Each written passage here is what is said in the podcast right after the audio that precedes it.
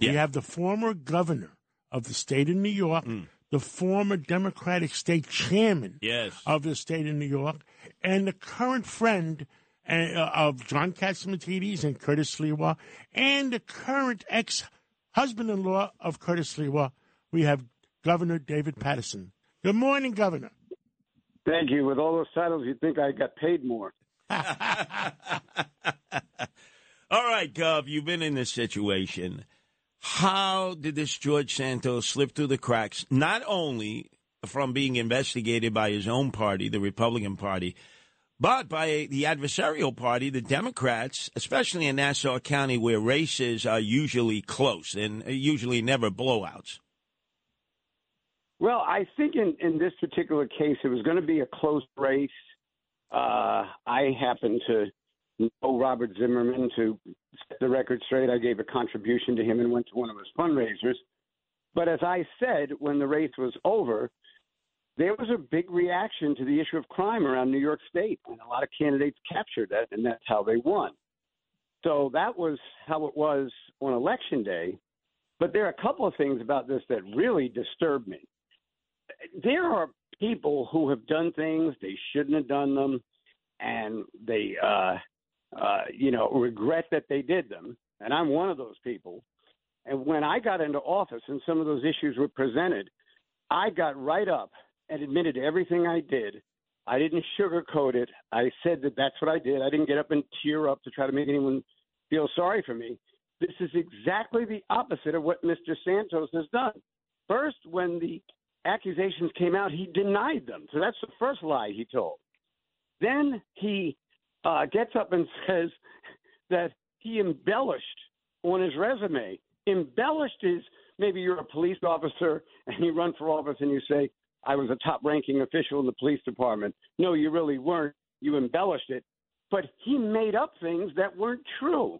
And I think in this day and age, where there are sharp political differences between the parties and between people, that the last thing we need are charlatans coming in, lying, and, and getting away with it. And by the way, the next time a Democrat does it, I want both of you to write down that I'm saying I will come on this show and say exactly the same thing about a Democrat, because Democrats have no uh, onus or, uh, or um, uh, you know, uh, they are no more clean than Republicans.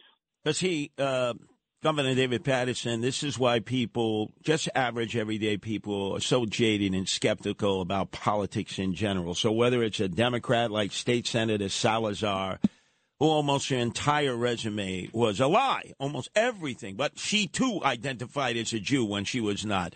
Well, what is this thing about candidates wanting to be Jewish for the purposes of an election? Uh, and yet it turns out they're not Jewish at all. Salazar did this. George Santos did this. So uh, I, I'm, I'm speaking from well, a common person out there who's got to fill out a resume to get a job.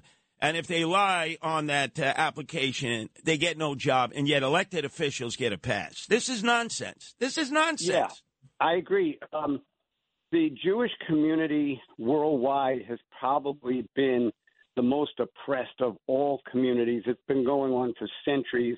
And the funny thing is that there are only about sixteen and a half to seventeen million Jewish people on this planet.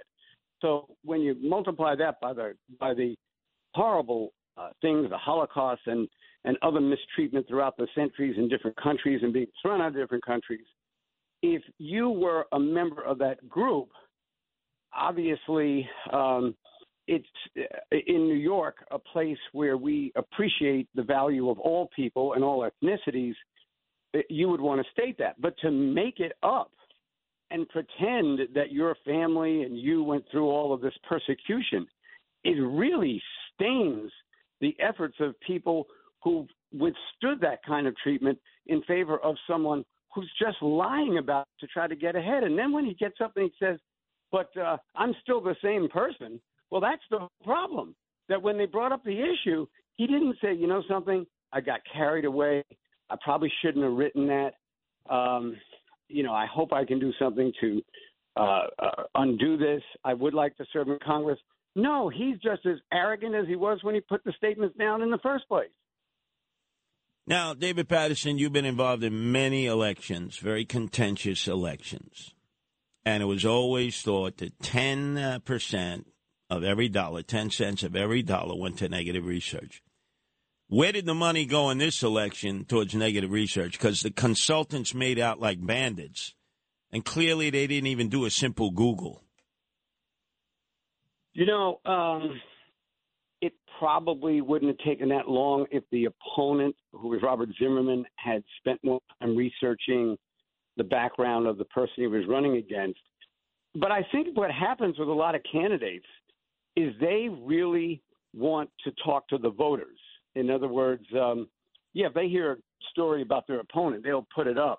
But they don't internally, it, it, without some prompting, without somebody saying, you know, something, you should look into this guy. Uh, uh, he said he's something wrong, and I don't think he is. But that's a different kind of blame here, Curtis. That's just uh, a sense of where your priorities are as a candidate. I will admit that I never really spent any time researching my opponents.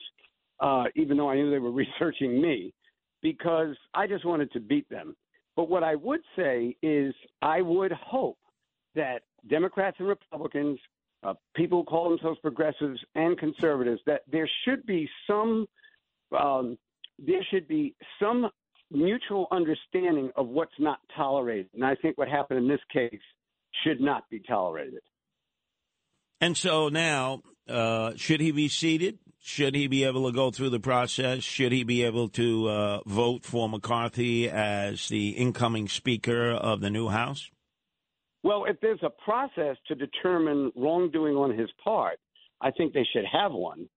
But uh, just now, based on the fact that he got up and said he embellished a few statements, uh, how do you embellish being Jewish when you never were? but uh, but uh, I, I would not see him. I wouldn't.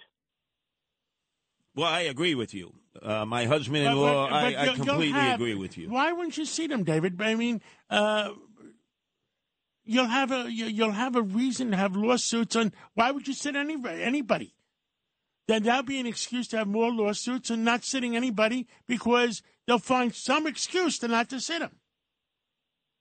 Well, John, there's a difference between an excuse and some very heavily documented information against this guy. It's not that, like, someone's making accusations. He's now admitted to them and really did not act in any yeah, way. But uh, that's up to that's up to the U S attorney. It's up to uh, the district attorney, the state attorney, or it's up to the ethics committee. But but but the, the House has an ethics committee. And they would probably be the ones who would look at this and then determine not to seat him. So you're going to say mm-hmm. to me that he walks in and wants to be sworn in on January third, and you would arbitrarily, without him being convicted, uh, even though he won the election, say, we're not going to seat you? Well, if there's a process to determine whether or not he should stay there, and the process is not over by January third, I think I probably would let him take his seat. Okay, that's it. That's but, my that's my position. If the man is found is, guilty, it, let somebody find him guilty. But if he's not right. found guilty by January third, he should be seated. Curtis, you don't uh, say that. No, no, I, I disagree.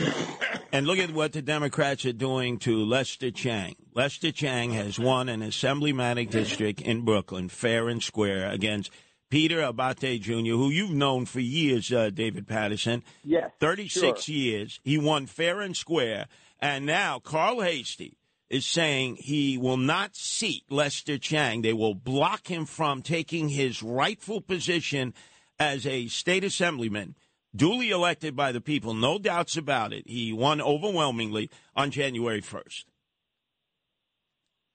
Yeah, there, there are... In his case, it's about where he lived, and it's kind of murky. Well, guess what? He was also the caretaker for his mother, and, and I think he has some issues that he can raise in his own defense. And by the way, he has been contrite about what happened. Yeah, but also, Governor David Patterson, we don't even know where George Santos lives. Everywhere that they went where he claimed that he lived, they said, George who?